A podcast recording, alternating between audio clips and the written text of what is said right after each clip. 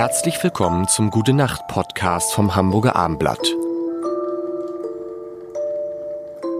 Hast du etwas Zeit für mich? Dann rede ich in einem Podcast für dich. 99 Themen.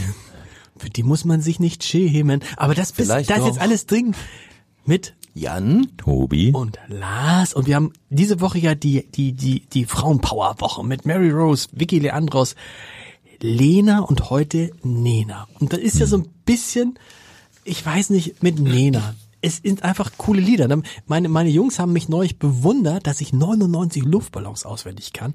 Papa, woher kennst du das? Denen war gar nicht bewusst, dass es ein uraltes Lied ist. Die dachten, das ist einfach, ne? Ein sensationell Ein gutes Sen, Lied. oder? Ja, sehr, sehr gutes Lied. Ich habe auch, bin, du siehst mich hier mit gebrochenem Herzen. Ja. Ich habe Nena geliebt. Und zwar richtig geliebt. Sie hing bei mir im, also nicht sie, sondern ein Poster von ihr. Bei mir Starschnitt? Im Kinderzimmer, ja. Mehrere.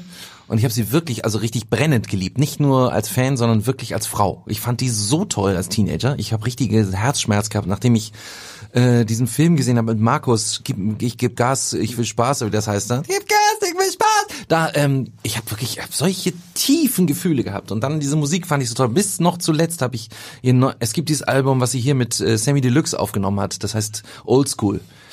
Sensationell gute Platte. Also ich mache jetzt einfach mal Werbung für sie, weil ich glaube, Mhm. Sie gut. wird auch wieder vernünftig werden. Ja.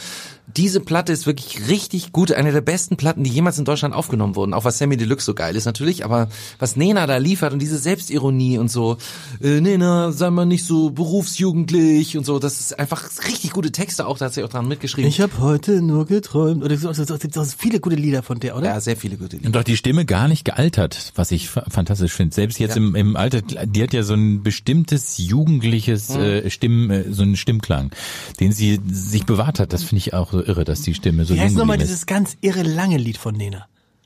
Äh, langes Lied. Was auch so ganz langsam anfängt. Oh, ich komme gar nicht drauf. Durch diese 99 Luftballons. Ach so, du meinst, das ist du, du, du, du, du, du. Das ist äh, irgendwie irgendwo irgendwann. Irgendwie Das ist irgendwo. auch so schön von, von Jan Delay. Irgendwo, irgendwann. Irgendwie, irgendwo, irgendwann. Das ist schöner Reggae von, von Jan Delay. Zärtlich. Aber das ist doch eigentlich, und jetzt ist die Frage, kann man in diesem Fall, darauf spielst du ja an, das Werk, Vom Künstler trennen. Trennen. Genau. Wie ist es bei Ernst Jünger? Ja. kann man Ähm, das, muss man das? Ja, lass uns erstmal überlegen, was hat sie eigentlich falsch gemacht? Und da ist natürlich die Frage ein bisschen, wird im Lichte der Geschichte, äh, wird es anders sein oder ist das, was sie damals gemacht hat, wirklich blöd? Also sie ist ja äh, bei Corona auf die äh, andere Seite gehüpft. Wir sind ja so treue Staatsbürger und sie eben nicht und hat das so runtergenörgelt von der Bühne gegen das Impfen und Masken und alles so. Sie hat sich einfach grundsätzlich gegen alles gefährdet. Man könnte und aber auch sagen, Mensch, was für ein Appell und was für ein äh, Fest der Meinungsfreiheit. Genau, das könnte man sagen. Könnte Könnte man sagen. ob man das jetzt äh, vielleicht ein bisschen gelernt hat. Oder, also was mir natürlich einfach auf den Sack geht, ist, wenn jemand so eitel ist und glaubt, sich über alles hinwegsetzen zu können und zu meinen, man wisse es besser. Und das nervt bei solchen Leuten wie Nena halt wahnsinnig. Das ist der Teil, der ärgert mich auch immer noch.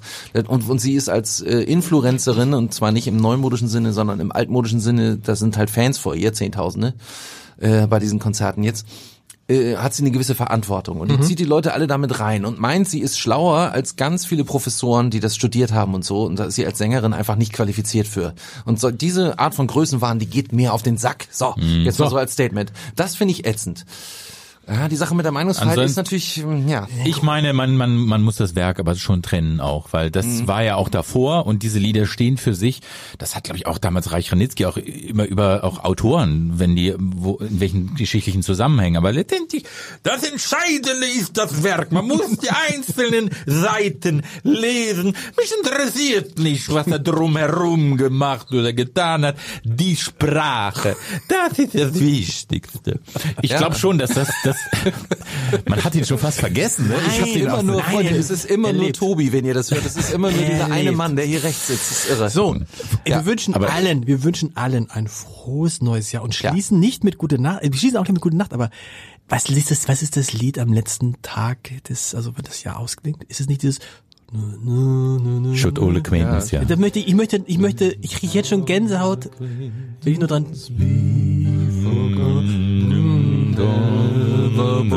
To mine.